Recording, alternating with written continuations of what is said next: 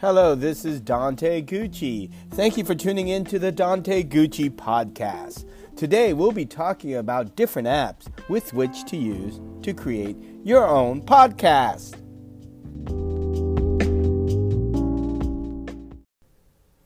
Okay, I was looking around to see what I could record my podcast on, and I saw that I have GarageBand, but then I looked into the App Store and I typed in podcast creator, and next thing you know, I see this thing called Anchor.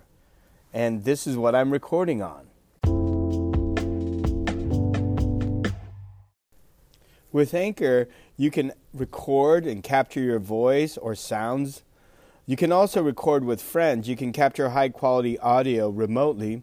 There's also a library feature that you can save all the recordings that you have done, like different segments or different parts.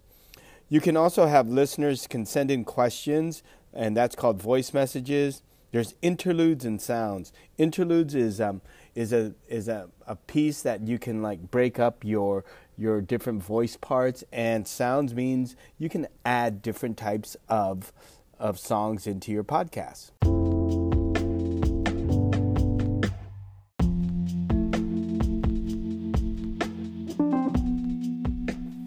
Today, you'll be experimenting with different podcast recording tools.